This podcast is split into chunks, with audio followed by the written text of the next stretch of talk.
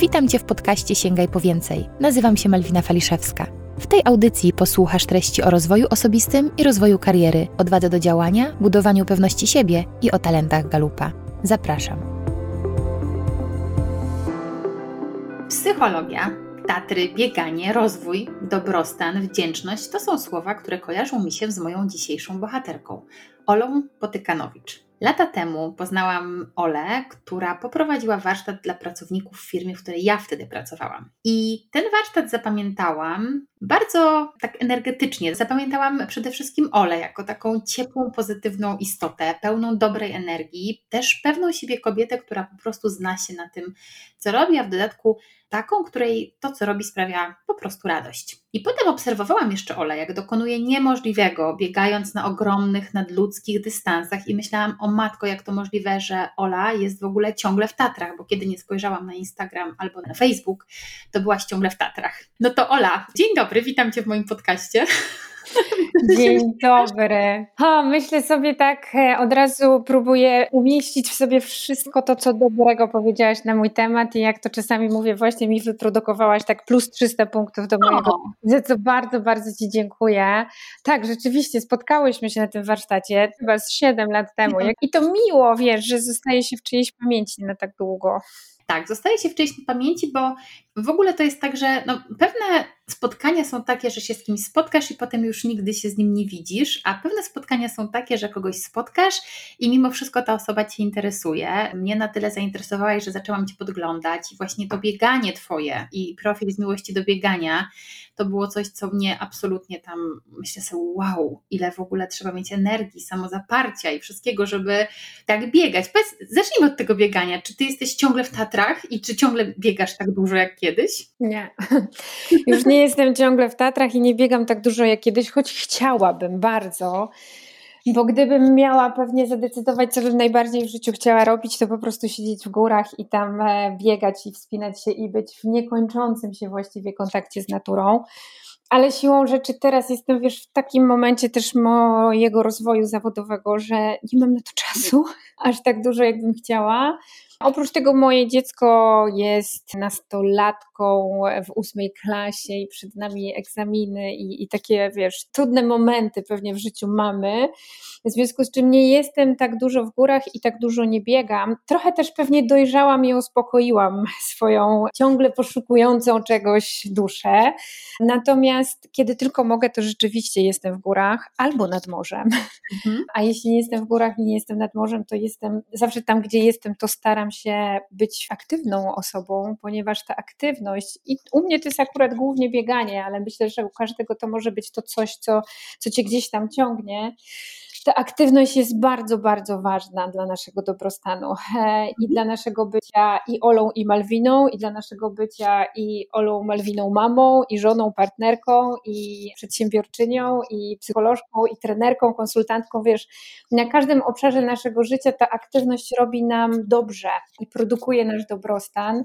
I ja podchodzę do aktywności dzisiaj już bardziej w kategoriach po prostu higieny psychicznej. Wiesz, że, że dla mnie ten ruch jest czymś absolutnie absolutnie podstawowym i potrzebnym mi do tego, żebym mogła komfortowo funkcjonować i żebym mogła też raz trochę szukać ujścia dla różnych moich emocji i, i, i wiesz, radzenia sobie z trudami świata, które nas doświadcza bardzo ostatnio, a mhm. dwa, produkować w ten sposób zasoby właśnie na te wszystkie kolejne jakieś wymagające sytuacje, bo, bo to o to w tym wszystkim chodzi, wiesz, że, że my potrzebujemy bardzo dużo zasobów. Im bardziej wymagająca jest rzeczywistość, tym więcej tych zasobów nam potrzeba, e, w związku z czym tym bardziej odpowiadamy za to, żeby je sobie produkować. Ja akurat produkuję w ruchu, w kontakcie z naturą. No właśnie, bo jeszcze dzięki Ola za to wyjaśnienie też, jak to jest i też przeszłaś mm, dosyć płynnie do tematu naszej dzisiejszej rozmowy, czyli ten, o, chciałabym porozmawiać o tym dobrostanie, o tym, jak czuć się ze sobą dobrze, jak o siebie zadbać, ale też nie wspomniałam, że jesteś psycholożką, trenerką, konsultantką dla biznesu i to też no, pracujesz od, od, od lat, zajmując się i stresem, prawda, i, i warsztatami, I to też jest takie, myślę, ważne, że mówisz to ty, psycholożka, gdzie czasami ludzie stereotypowo myślą, że psycholog to nie ma problemu z emocjami, albo nie ma, w ogóle to już ma pewnie to przegadane i ogarnięte, a tymczasem, no właśnie, psycholog również człowiek i też tak. ma swoje wyzwania. Pewnie, że ma wyzwania, a dodatkowo Potrzebuję pewnie momentami tych zasobów więcej, bo pracuję w stałym kontakcie z ludźmi. A pracujemy w kontakcie z ludźmi, których kondycja psychiczna dzisiaj nie jest najlepsza. W związku z tym jeszcze bardziej musimy my dbać o siebie. Raz właśnie osobiście dla naszego życia, a dwa do tego, żeby mieć e, właśnie ten magazyn zasobów do tego, żeby móc pomagać ludziom w ich e, rozwoju i w dbaniu o ich dobrostan, e, bo jeśli tego w sobie nie masz, no to nie jesteś w stanie pomagać i wspierać. To, to, to jest bardzo potrzebne. A, a psycholog ma, psycholog to wiesz, to tak jak dentysta, no dentyście też się psują czasami zęby i też musi o te swoje zęby dbać. Zresztą, no jak w każdym fachu, my jesteśmy tylko i aż ludźmi i nie ma, wiesz, ja przynajmniej nie znam takiej osoby, która by nie miała problemów, nie odczuwała stresu albo nie miała takich momentów, w których rzeczywiście no, emocjonalnie jakoś jest nadwrażona i, i, i dobrze by było, żeby o siebie zadbało. Mhm. To zacznijmy od początku, bo piękne słowo dobrostan padło kilka razy czym ten dobrostan jest? Wiesz, ja jak myślę o dobrostanie, to myślę sobie właśnie o takim e, zbiorze zasobów, który jest mi potrzebny na dobre i na złe. Bo ja rzeczywiście potrzebuję, każdy z nas potrzebuje zasobów do tego, żeby radzić sobie z tym trudnym, o czym już wspomniałyśmy, ale tak samo potrzebuję zasobów do tego, żeby przeżywać to, co fajne. Bo jeśli nie mam zasobów, to nawet jeśli jestem w jakimś fajnym momencie mojego życia, dzieje się coś znaczącego, coś, z czego jestem dumna, albo coś, na co długo pracowałam i to się właśnie realizuje, to żeby móc z tego czerpać i mhm. ładować tym swoje, swoje baterie, to ja też potrzebuję tych zasobów. Potrzebuję sił witalnych, potrzebuję być w zgodzie ze sobą, potrzebuję być wypoczęta i fizycznie, i psychicznie, do tego, żeby móc to dobre przeżywać w pełni, bo im pełniej przeżyję to dobre, to jeszcze silniej wyprodukuje mi kolejne zasoby. To jest taka spirala, właściwie wszystko jest tu połączone. Więc ja jak myślę o dobrostanie, to myślę, że człowiek, który jest w dobrostanie, to jest człowiek, który już znalazł swój własny, bo to, to jest też istotne, że to ma być mój własny sposób na to, żeby żyć takie dobre, zdrowe, szczęśliwe i satysfakcjonujące życie, żeby czuć, że, że jest ok, że to jest to, co daje mi spokój, to jest to, co daje mi pozytywne, przeróżne doświadczenia i emocje, ale też to jest właśnie to, co daje mi możliwości radzenia sobie w tych momentach, w których jakoś trudno jest sobie radzić. Ja, jak myślę sobie, wiesz, o, o nas wszystkich z perspektywy ostatnich trzech lat, to to, że jesteśmy tutaj dzisiaj i rozmawiamy, to jest nasz ogromny sukces, ponieważ świat tak bardzo nas doświadcza przez te ostatnie lata. Żyłyśmy, żyliśmy w czasach zarazy, w czasach wojny, teraz w czasach e, rozpędzającego się kryzysu, i to jest bardzo dużo. To jest bardzo dużo jak dla człowieka. I mamy prawo mm, mieć gorsze momenty, mamy prawo mieć w sobie dużo lęku, niepokoju, odczuwać ogromne zmęczenie. To, z czym ja się spotykam najczęściej w mojej pracy, to właśnie to zmęczenie. I my jesteśmy w takim momencie, w którym trochę naszym obowiązkiem staje się to, żeby o siebie dbać. O siebie i o, o ludzi, którzy są dla nas ważni, ale zawsze od siebie najpierw. Żeby móc zadbać o tych ludzi, którzy są dla nas ważni, to muszę zadbać o siebie. I nie mogę w tak trudnych czasach czekać na to, że, że to się samo zrobi, że ktoś o mnie zadba, że się jakoś samo wszystko rozwiąże. Nie, to jest, to jest mój obowiązek, czyli właśnie higiena. To jest wszystko super, tylko dlaczego to jest tak cholernie trudne? Ja mam takie też wrażenie jeszcze, że dla nas kobiet jest to tak strasznie trudne bo przecież przez lata mamy wtłoczony zupełnie inny skrypt niedbania mhm. o siebie, poświęcania się dla innych, wyższego dobra innych nad swoje. I wiesz, no sama też wiem po sobie, ile razy myślę sobie, gdybym ktoś był w takiej sytuacji jak ja, to pewnie pomyślałabym sobie odpuść, odpocznij, a sobie potrafię jeszcze tam, wiesz, a jeszcze możesz zrobić kolejny krok, nie? Nie wiem, gdzie tutaj zauważyć, wiesz, czemu tak jest, jak to złapać, żeby, wiesz, no pewnie więcej niż ja rozmawiasz akurat w tym temacie z, z ludźmi, ja mam takie poczucie, że my być może nadal nie znamy odpowiedzi na to pytanie, dlaczego to jest takie trudne. Mm. I być może nie ma co poświęcać czasu na szukanie tej odpowiedzi, bo my wiemy wszyscy, że to jest trudne, albo wszystkie, mm. jeśli już mówimy mm. o kobietach. My wiemy, że to jest trudne. I teraz jakby szukanie tej przyczyny być może nie da mi tyle, co zaakceptowanie tego, że to jest trudne i że ja już chcę inaczej. Że ja mhm. czuję, że ja w ten sposób dłużej nie dam rady. Że jeśli ja rzeczywiście chcę dbać o, o tą moją wioskę, czy to w domu, czy w pracy, no to muszę zadbać najpierw o to, żebym miała do tego możliwości, żebym miała siłę, żebym miała energię, żebym miała przestrzeń na to, żeby tymi moimi ważnymi osobami w domu czy w pracy się zajmować. I nie mogę tego zrobić, jeśli ja sama jestem po prostu wydrenowana z tych zasobów. Nie jestem w stanie tego zrobić. I to jest trudne, oczywiście, bo my jesteśmy mistrzyniami dokręcania sobie śruby i, i wiesz, szukania tego, gdzie jeszcze możemy więcej, gdzie jeszcze powinnyśmy się poprawić, gdzie jeszcze powinnyśmy być lepsze, wspanialsze, bardziej trochę pewnie społeczeństwo i rozwój ludzkości nas zaprowadził w to miejsce, no chociażby poprzez te wszystkie, wiesz, hasła pod tytułem zostań lepszą wersją siebie i bądź naj i w każdym obszarze życia. To jest niemożliwe. Po prostu to jest mhm. niemożliwe. Ja zawsze pracując z kobietami mówię o tym, że nie bądź, nie chciej być lepszą wersją siebie, chciej przede wszystkim być lepszą dla siebie.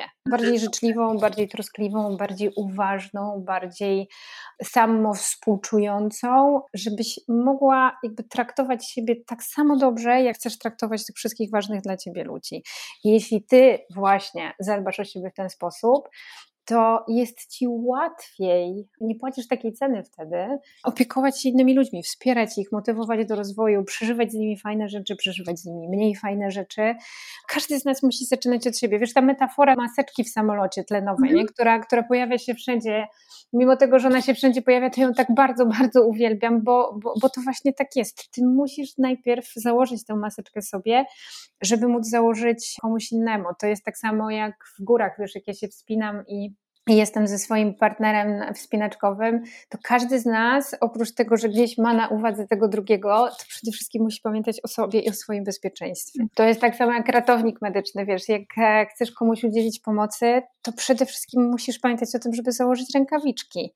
Mimo tego, że jakby pierwszy odruch jest, żeby od razu pomagać. My jesteśmy najważniejsi bo my musimy dbać o swoje bezpieczeństwo, o swoje zdrowie, o swój dobrostan i dopiero wtedy jesteśmy w stanie robić to dla innych. A ja się spotykam z takim przekonaniem, że to jest egoistyczne.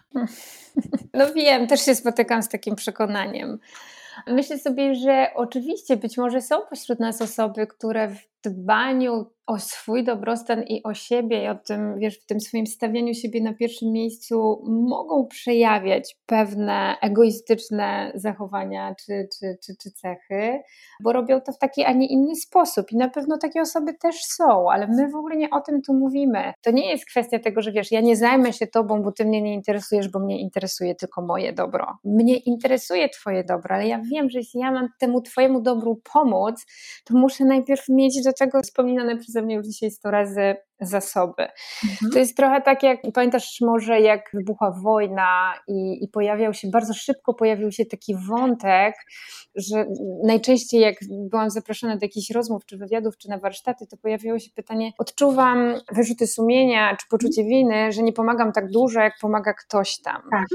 Ja wtedy mówiłam moim słuchaczom i słuchaczkom, że jesteś być może w takim momencie, w którym nie jesteś w stanie pomagać bardziej, bo właśnie wychodziliśmy z pandemii i byliśmy przeczołgani przez to fizycznie i psychicznie, bo właśnie być może w Twoim życiu dzieje się coś takiego, co jest na tyle trudne i na tyle ważne, że ty nie jesteś w stanie jeszcze pomagać uchodźcom z Ukrainy, a mhm. nie jesteś w stanie po prostu tego zrobić. A my gdzieś, wiesz, mamy ten kulturowy taki przekaz, zwłaszcza kobiecy, tego, tego takiego poświęcania się bez, bezgranicznego. Kosztem siebie, nie? Czy, mhm. bo to też, jak o tym mówisz, to mnie ostatnio mm, ktoś zainspirował spójnikiem i zamiast albo, czyli tak jak mówiłyśmy o tym egoizmie, to tak sobie myślę, że czasami ktoś może myśleć, że egoizm to jest, że taki czy tam zdrowy egoizm, że to jest myślenie tylko o sobie, że jak zacznę dbać o siebie, to to będzie egoistyczne, a przecież ja mogę dbać o siebie i o mhm. innych a nie albo o siebie, albo o innych, prawda? I jakoś ten spójnik i tutaj mi tak bardzo pasuje, że to nie musi być przeciwstawne, że możemy mhm. robić jedno i drugie w takich proporcjach, które sprawiają, że się czujemy dobrze, że ten dobrostan jest, bo, bo wyobrażam sobie, że dla naszego dobrostanu, jak o tym mówisz, to też to pomaganie innym jest częścią tych zasobów, które sobie tak. dajemy, nie? że to też może być mhm. potem. Tak, dobrostan jest bardzo o innych ludziach w naszym życiu i o tym, jak my pomagamy tym ludziom, ale też o tym, jak oni pomagają nam. Transakcja, wiesz, działa w dwie strony. A jeden z w ogóle twórców psychologii pozytywnej, jak został zapytany o to, o, jakby czym jest psychologia pozytywna, o czym ona jest, no to on powiedział o ludziach, o innych ludziach, o tym, że oni są w Twoim życiu, o tym, że oni sprawiają, że możesz wzrastać, oni sprawiają, że możesz rozkwitać, oni sprawiają, że możesz stanąć przed tą drugą osobą, jeśli masz taką osobą i, i, i być wiesz, totalnie bezsilna i bezradna i stanąć i płakać i powiedzieć, nie daję rady. Ci ludzie nam są bardzo potrzebni i my jesteśmy bardzo potrzebni tym ludziom. Natomiast Dziś kilka dni temu czytałam badania, że mm, pandemia sprawiła, że my właśnie zaczynamy być bardziej egoistyczni i, i wiesz, że, że jesteśmy mniej empatyczni, co, co mnie jakoś tak zatrwożyło bardzo, bo myślę sobie, że im trudniejsze czasy, tym bardziej powinniśmy być w tym nastawieniu na my i, i, i nastawieniu wsparciowym. Aczkolwiek być może doszliśmy do takiej ściany, w której jesteśmy rzeczywiście tak bardzo wydrenowani z zasobów i tak bardzo zmęczeni, że nie znajdujemy już przestrzeni na to, żeby, żeby być dla innych. W związku z czym być może jesteśmy w takim momencie przejściowym, w którym okej, okay, teraz przez jakiś czas musimy bardzo, bardzo dbać o siebie. Tak, i po prostu może w jakąś tam gardę sobie stawiamy, bo już wiemy, mhm. że jeszcze kolejna nie wiem, kolejny trud, który moglibyśmy gdzieś zrobić, to mógłby nas już pogrążyć, tak? Bo, bo, mhm. myślę, że wiesz, Ola, ja się teraz tak spotykam dużo z osobami, które mają wyzwanie z, czy nawet nie wiem, czy to jest wyzwanie, może złe, złe słowo, problem, po prostu problem z depresją, z przepracowaniem. Widzisz, jak mnie korporacja wytrenowała, że myślę, że, że teraz mówię o problemie, że, że to już nie ma co też za każdym razem nazywać problemu wyzwaniem, bo myślę, że nie zawsze tak jest. I wiesz, obserwuję to i, i, też obserwuję z drugiej strony korporacje, które coraz bardziej stawiają na well-being i, i wierzę, że w tym wszystkim jest idea, która jest naprawdę prawdziwą ideą, ale jednocześnie obserwuję programy, które są plastrem na sumienie korporacji, firm. Jak ty, to, jak ty to widzisz? Więcej pracujesz w tym temacie. Też obserwuję ten plaster yy, i czasami jest mi tak po ludzku przykro, wiesz, bo myślę sobie, że to jest jedna z lepszych rzeczy, które zrobiła pandemia w naszym świecie, czyli to, że temat dobrostanu, well-beingu ludzi i pracowników w ogóle został tak bardzo wzięty pod uwagę i tak dużo zaczęło się mówić o zdrowiu psychicznym, o, o naszym komforcie, samopoczuciu i o kondycji ludzi w tym momencie. I to jest najlepsze, co pandemia mogła nam dać w tym wszystkim złym, co przyniosła. Natomiast ja się spotykam z czymś takim często, że wiesz, wchodzę do organizacji, która rozpoczyna jakieś działania well-beingowe, albo już nawet są w trakcie tych działań.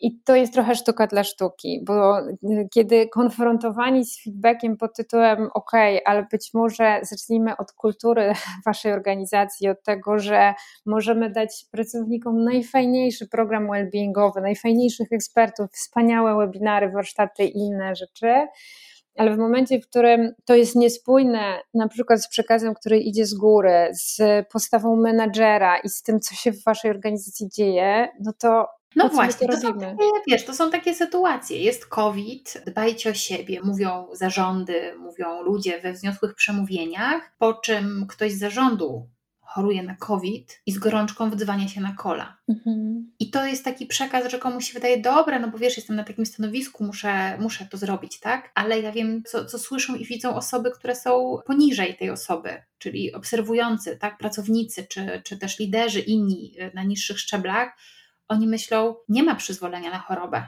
musisz się wdzwonić i potem robią to samo i się wykańczają. I to jest takie smutne. I o tym też chciałam z Tobą, Ola, pogadać, jak przekonać, bo słuchają nas też tutaj osoby, w większości kobiety, ale też osoby i aspirujące do ról liderskich i takie, które już je zajmują. I wiesz, od lat się mówi o tym, że lider powinien dbać o swój, wiesz, o swoją energię życiową, nawet nie tyle dobrostan, co zawsze słyszałam o, tym, o tej energii życiowej.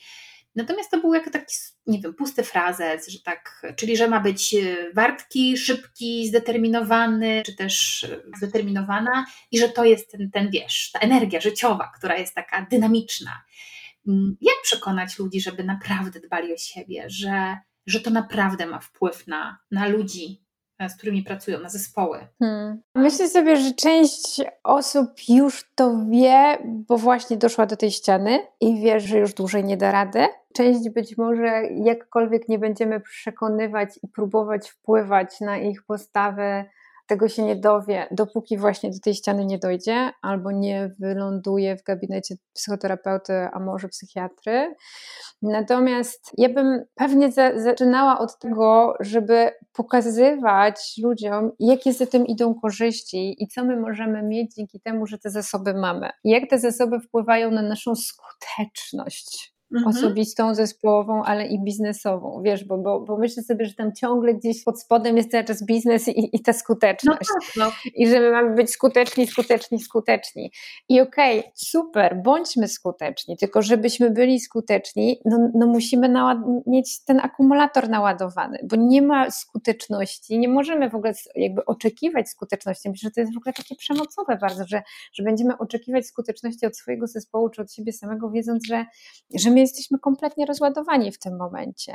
Jeśli my chcemy tej skuteczności, chcemy realizować cele, a przy okazji ważni są dla nas ludzie, z którymi pracujemy i ważni jesteśmy my sami, no to powinniśmy zacząć od tego, żeby ten akumulator naładować. Natomiast tak naprawdę myślę sobie, że to wszystko zaczyna się od e, zaufania i takiego bezpieczeństwa psychologicznego w organizacji, wiesz?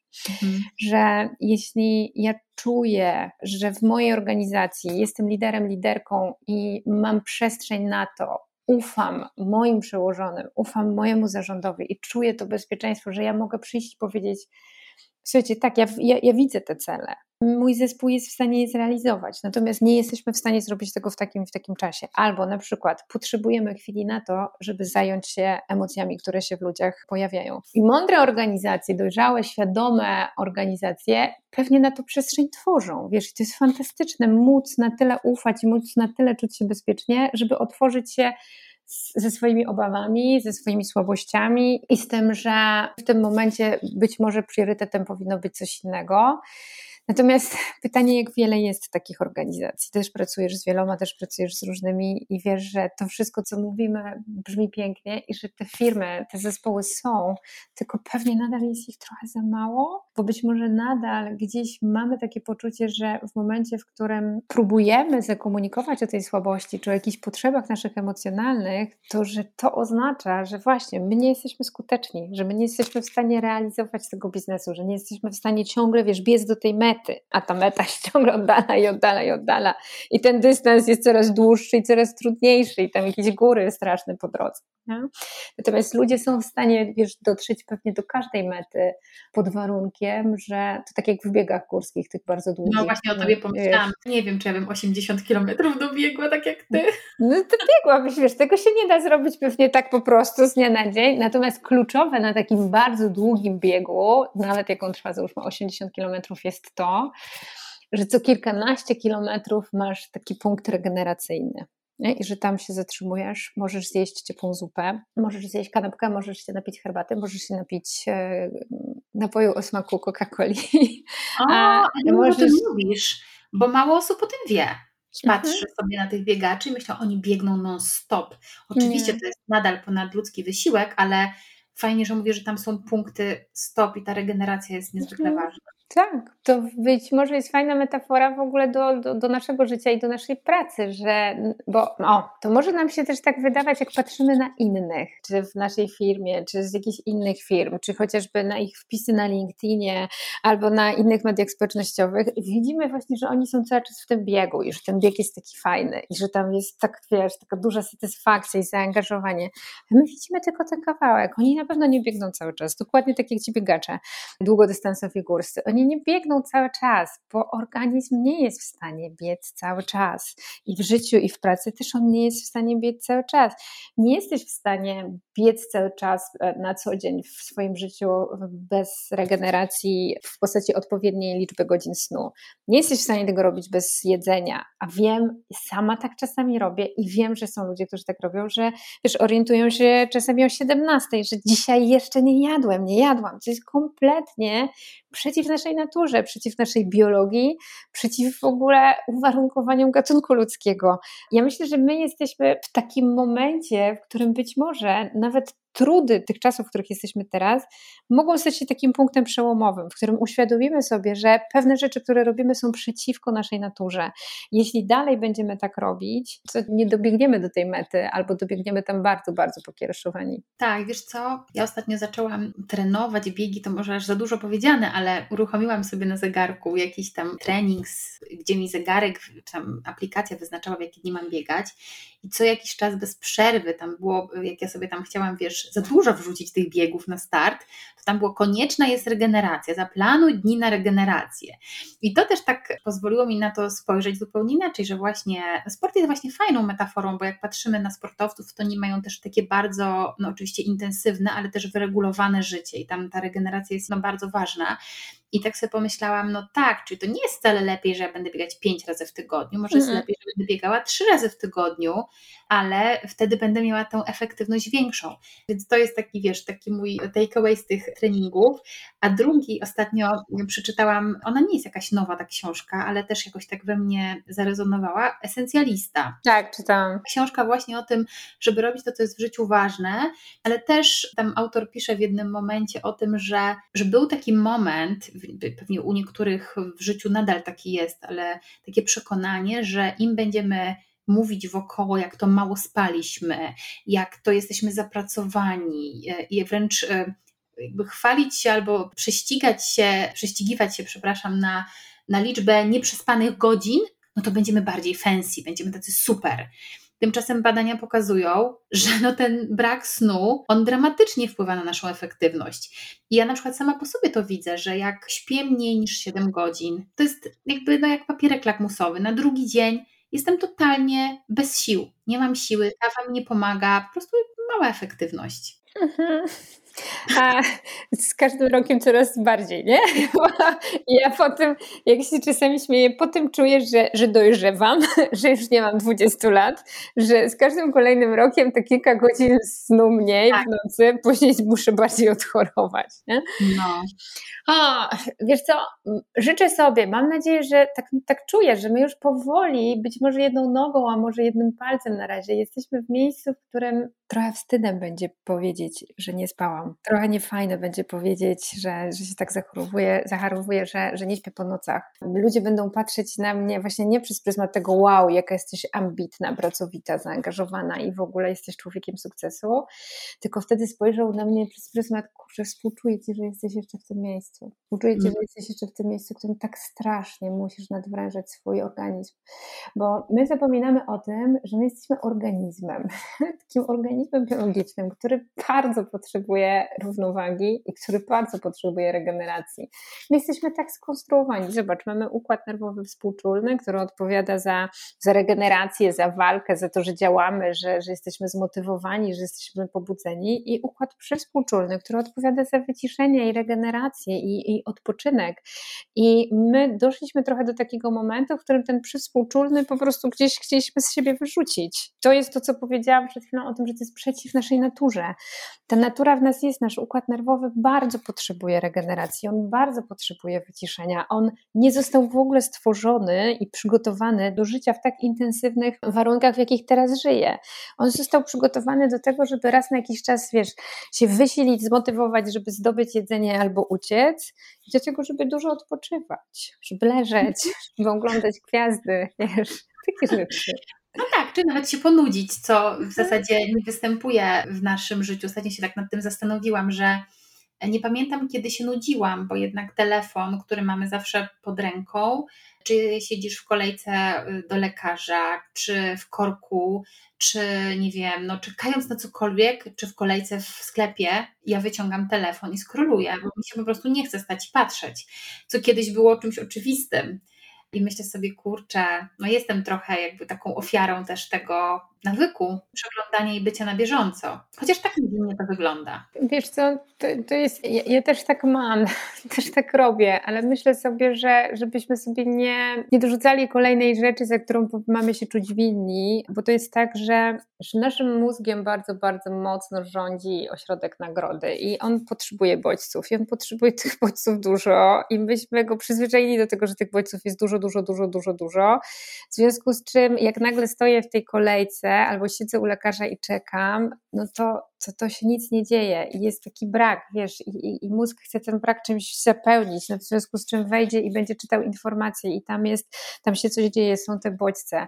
Więc to trochę nie jest nasza wina, być może to jest trochę, nawet nie wina, tylko po prostu przyczyna leży pewnie gdzieś tam w rozwoju cywilizacji i właśnie w tym, że ten nasz świat wygląda tak, jak wygląda, ale nie ma co sobie właśnie dorzucać kolejnej rzeczy, za którą mamy czuć się winni. Ja robię na przykład tak, że jeśli czuję, że, że właśnie stojąc w korku, to jest w ogóle straszne, nie? że w korku, że stoisz w korku i jesteś w samochodzie i musisz być uważna, nie? żeby ruszyć, nie, nie wjechać w kogoś i że tę rękę tak ci ciągnie, żeby tam coś sprawdzić, mimo że tam się nic nie wydarzyło przez te kilka minut, to w momencie, w którym ta ręka gdzieś tam idzie do tego telefonu, sama sobie mówię czasami na głos, po co to robisz? To nie jest ani w tym momencie potrzebne, ani w tym momencie w ogóle mądre i, i rozsądne.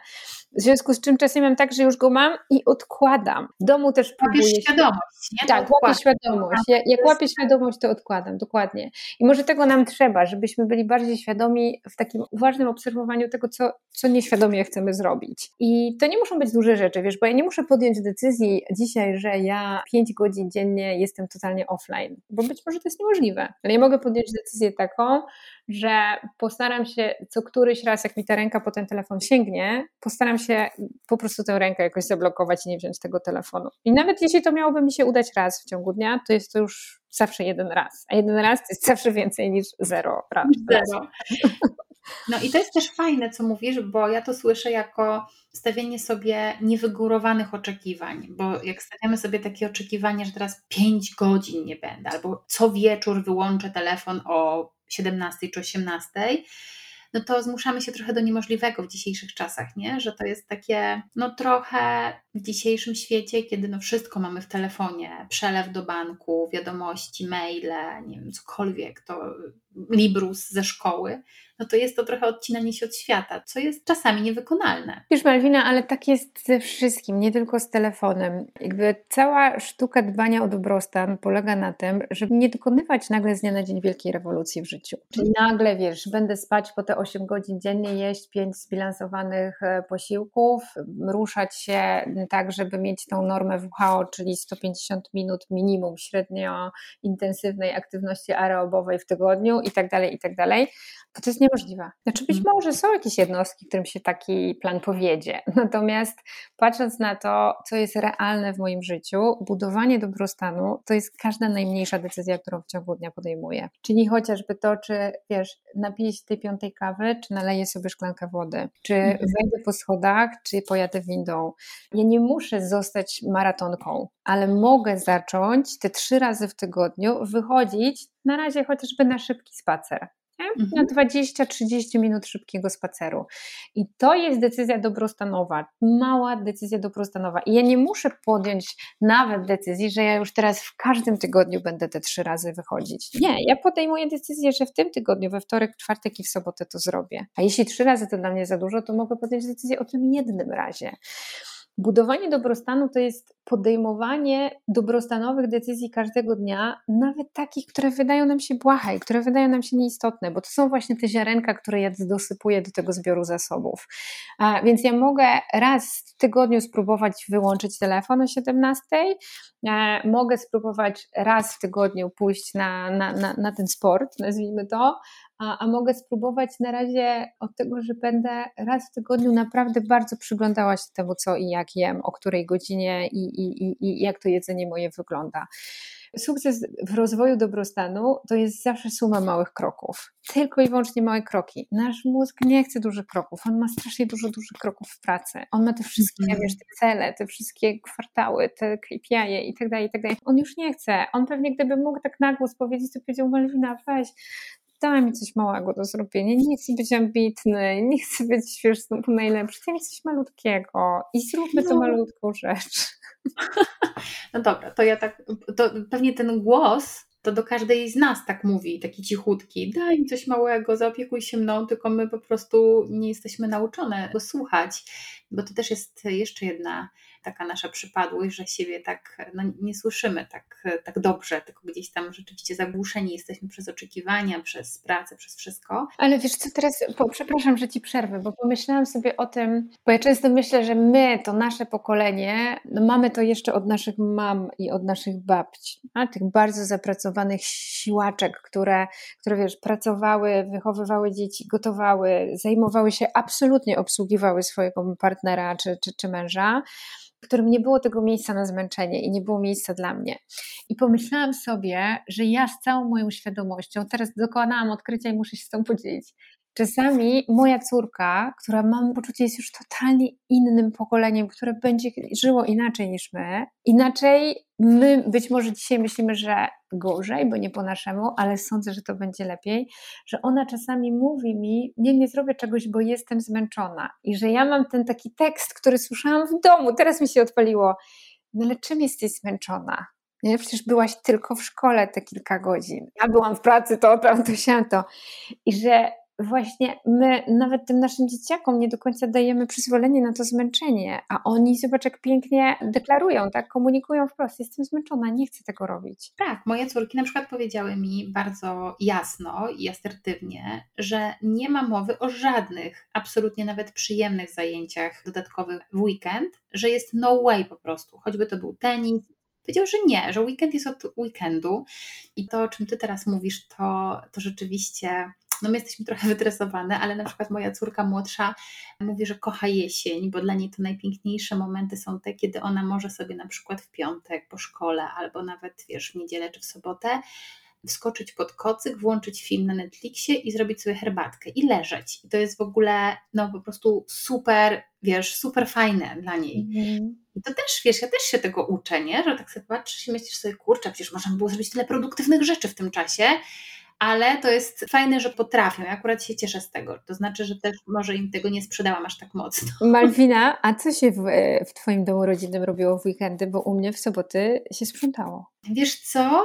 U mnie aż tak faktycznie się nie sprzątało, więc my w ogóle mamy raczej weekendy wolne od sprzątania, ale, ale tak. Ale w Twoim domu rodzinnym, jak byłaś Ty dziewczyną? Jak byłam, wiesz co, nie, aż tak się bardzo nie, no sprzątało się czasami, ale nie było to aż takie, ale Aha. wiem, że w wielu rodzinach było to tak, rytualne tak, sprzątanie. Sobota było rytualne Sobota sprzątanie. Było, było rytualne sprzątanie.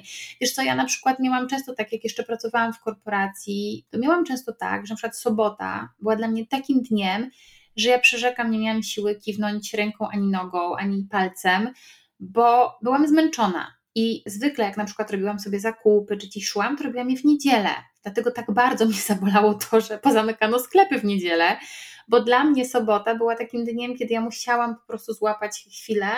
No i teraz po prostu ta sobota mnie stresuje, że ja muszę w tą sobotę, znaczy teraz już może nie muszę w sobotę, ale jednak jak chcę coś załatwić z rodziną, czy pójść na zakupy, to nie dość, że wpadam w ten tłum, gdzie zawsze wszyscy w sobotę na wszystko odkładają, no to właśnie te soboty są takie bardzo dla mnie teraz jakieś intensywniejsze przez to, że, że niedziele nie są czynne, chociaż oczywiście rozumiem, że dla niektórych może to jest korzystne.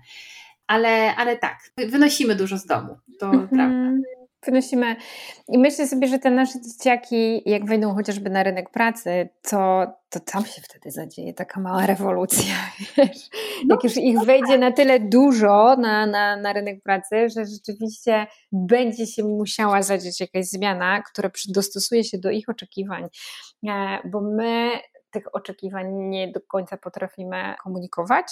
Nawet czasami nie wiem, czy w ogóle same przed sobą znamy swoje oczekiwania a za tym przecież idą granice, bo jeśli wiem, czego oczekuję, a czego nie chcę, no to mogę stawiać granice, mogę tych granic pilnować.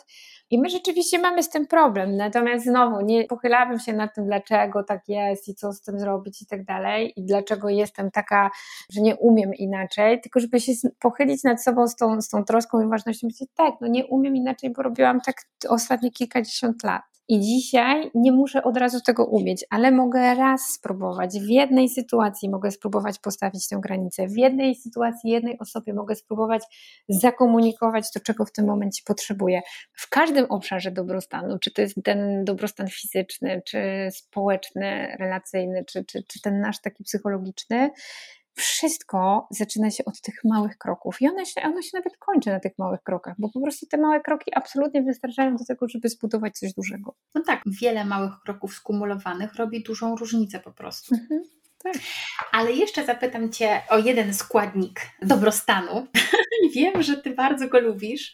To jest wdzięczność i praktykowanie wdzięczności. Powiedz więcej o tym. Wdzięczność to jest, e, co nie, nie każdy wie, emocja pozytywna. Czyli stan wdzięczności, to kiedy ja czuję, że, że ja tak bardzo dziękuję komuś lub czemuś za coś, co się wydarzyło, co ktoś dla mnie zrobił, co mnie spotkało i tak dalej, to to, co ja wtedy czuję, to jest emocja, która się nazywa wdzięczność. I ona jest emocją pozytywną, a te emocje pozytywne bardzo, bardzo budują zasoby. I emocje pozytywne są nam niezwykle potrzebne do tego, żebyśmy wzmacniali swój dobrostan. Czyli tak naprawdę takim zadaniem dobrostanowym każdego dnia jest to, żeby inicjować czy wywoływać sytuacje, w których odczuję jakąś pozytywną emocję. I bardzo łatwo można to robić właśnie z wdzięcznością, ponieważ jeśli ja na przykład na koniec dnia pomyślę sobie, co dzisiaj ktoś dla mnie dobrego zrobił, to może być maleńka rzecz. To może być to, że się ktoś do mnie uśmiechnął, nie wiem, w kolejce, jak stałam w sklepie to już samo przypomnienie sobie tego spowoduje, że ja przez tę chwilę tę wdzięczność odczuję, czyli daję sobie taki zastrzyk pozytywnego stanu emocjonalnego. Wdzięczność jest taką emocją, która przez lata ostatnie była niezwykle intensywnie badana w, psychologii pozytywnej i okazuje się, że takie pozytywne interwencje wdzięcznościowe, one rzeczywiście są skuteczne, czyli może być to dzień, prowadzenie dziennika wdzięczności. Jedną z takich najskuteczniejszych jest taka zwana wizyta wdzięczności, która polega na tym, że myślisz sobie o jakiejś osobie, która odegrała jakąś rolę w Twoim życiu, dużą, mniejszą, dawno, niedawno, nieważne, ale odegrała jakąś rolę i Ty rzeczywiście jesteś tej osobie wdzięczna, piszesz do tej osoby list i jeśli tylko możesz, umawiasz się z tą osobą na spotkanie i czytasz jej ten list. Czyli jakby wyrażasz jej taką wcześniej przemyślaną, przygotowaną i spisaną wdzięczność, tłumacząc to, jak jej konkretne zachowania czy cechy wpłynęły na to, że na przykład ty właśnie osiągnęłaś to i tamto, albo jesteś w takim, a nie innym momencie życia. To może być, wiesz, siadanie do stołu razem całą rodziną, jeśli udaje nam się w tygodniu coś takiego osiągnąć. osiągnąć, a jeśli nie w tygodniu, to właśnie, chociaż chociażby w sobotę czy w niedzielę i jak siedzimy razem, jemy, czy w domu, czy, czy, czy w restauracji, to żebyśmy zaczęli ten posiłek od tego, żebyśmy sobie powiedzieli, słuchajcie, a za co jesteśmy wdzięczni osobom, które są przy tym stole? I to się może na początku wydawać dziwne, taki trochę wiesz, aha, mama przeczyta jakąś książkę albo wysłucha jakiegoś podcastu i teraz będzie na nas eksperymentować, ale to działa. Wiesz, to zupełnie buduje inną energię. To, że, że zaczynamy ten posiłek od tego, że sobie powiemy, co my nawzajem tutaj siedzący przy tym stole dobrego sobie ostatnio daliśmy. Bo to jest, bo my dostajemy dużo dobrego od innych ludzi. Nie tylko od naszych rodzin, ale dostajemy naprawdę każdego dnia dużo dobrego od wielu osób. I tych w domu, i tych w pracy, i tych zupełnie takich, wydawałoby się, przypadkowych interakcji, jak te w sklepie czy, czy, czy na poczcie. Ale my rzeczywiście to dostajemy, tylko my tego nie zauważamy, wiesz? My gdzieś to tam pomijamy. I w praktyce wdzięczności chodzi o to, żeby trochę założyć te okulary i, i, i w tym gąszczu przeróżnych zdarzeń w ciągu dnia zobaczyć, tak, Dzisiaj właśnie miałam fajną pięciominutową rozmowę między jednym spotkaniem a drugim i Malwina powiedziała mi bardzo fajne słowo i to jest dobre, ja to dzisiaj poczułam, jakie to jest fajne, to dodało mi te 300 punktów do dobrostanu. Nie jesteśmy do tego przyzwyczajeni, my niektórzy zwłaszcza z nas, jakby mamy taką potrzebę, wiesz, poświęcenia trochę czasu i wysiłku, żeby przyzwyczaić tę głowę do, do, do tego skupiania się na tym, co jest dobre i na tych powodach do wdzięczności ale jest to absolutnie do wypracowania. Natomiast zawsze z takim założeniem, że mogą być momenty w moim życiu, w którym ja nie czuję wdzięczności. Bo myśmy niestety, nad czym ja bardzo ubolewam, dali się rozpanoszyć trochę pewnie poprzez media społecznościowe, trochę poprzez to, że psychologia stała się taką popularną dziedziną nauki, ja to nazywam pop psychology w ogóle. Daliśmy się rozpanoszyć, wiesz, w naszym świecie takiej toksycznej pozytywności, takim przekonaniu, że jak jest ci ciężko, trudno, to, to ktoś ci powie, ale bądź wdzięczna za to, co to doświadczenie ci przynosi, znajdź w tym jakąś lekcję i tak dalej. I okej, okay, być może są takie momenty, w których ja mogę lekcję wynieść jakąś z trudnego doświadczenia, ale pewnie po jakimś czasie. Ale tu, dzisiaj, w tym momencie, ja nie jestem wdzięczna za to, że spotkało mnie coś strasznego. Nie czuję tego. Czuję smutek, czuję złość, czuję strach, czuję rozczarowanie. I jakby pozytywność w naszym życiu absolutnie nigdy nie zakłada, że ja mam wyeliminować negatywność. Nie, bo jeśli coś trudnego się wydarzyło, to ja mam prawo czuć przeróżne emocje I nie muszę się w tym momencie czuć wdzięczna. I nie, nie zadziała na mnie, wiesz, przeczytanie motta na Instagramie myśl pozytywnie albo good vibes only. Nie, bo w tym momencie nie mam żadnych dobrych wibracji w sobie. Ja mam, mam, mam w sobie na przykład wibrację smutku. I ten smutek muszę przeżyć. Natomiast tak na co dzień ta wdzięczność rzeczywiście potrafi tak rozświetlić te nasze dni. I przede wszystkim pomaga też być bardziej uważnym i uważną. Bo właśnie, jeśli ja sobie mam odpowiedzieć wieczorem na pytanie, za co jestem dzisiaj wdzięczna, to trochę robię też taki przegląd dnia w swojej głowie. Zastanawiam się, co tam w ogóle się wydarzyło.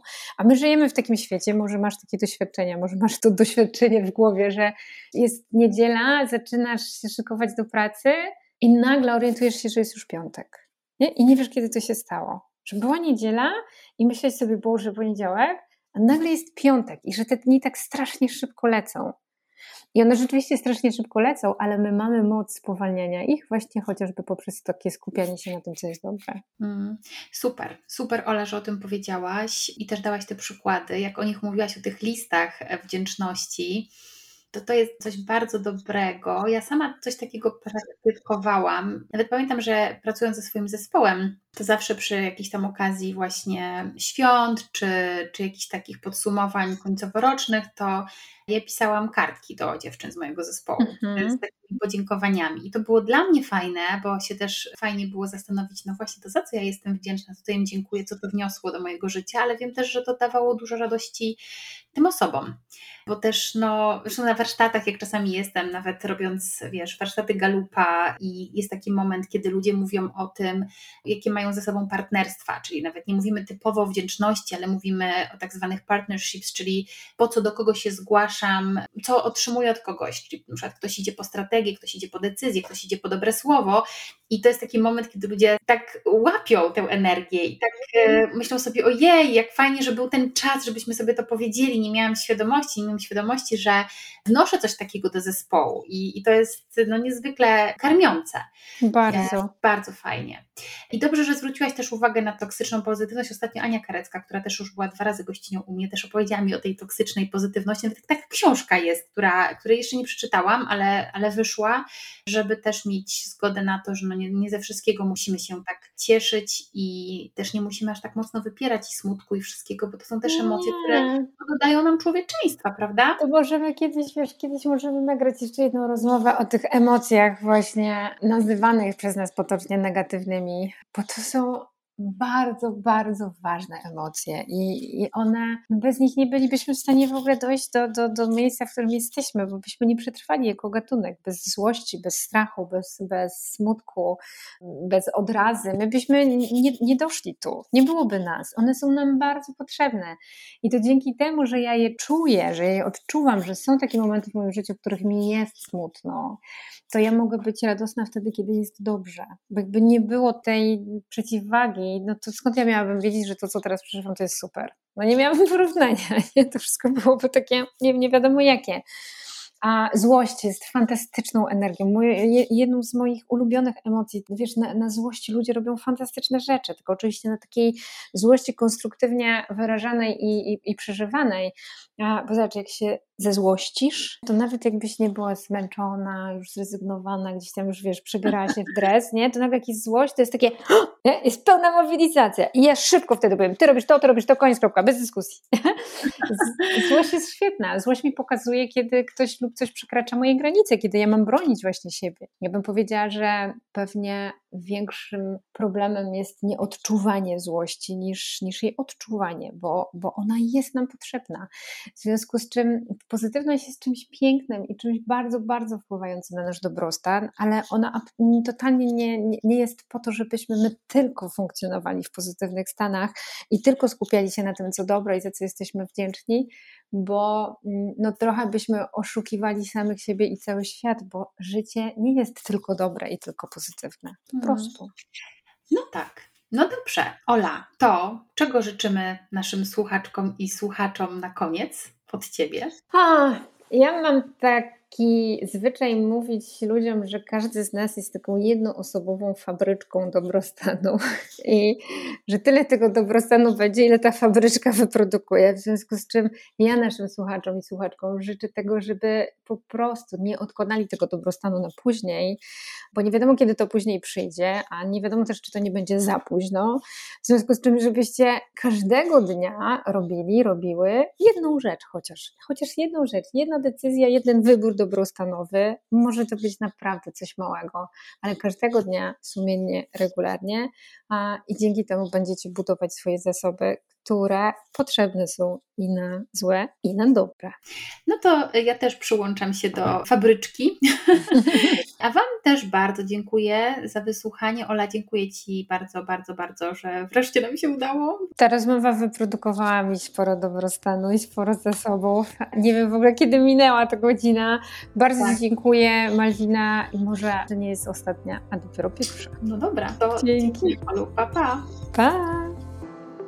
Jeśli podobał Ci się ten odcinek, udostępnij go znajomym. Zasubskrybuj mój kanał, jeśli chcesz być na bieżąco z tematami, które poruszam. I powodzenia w Twoim sięganiu po więcej.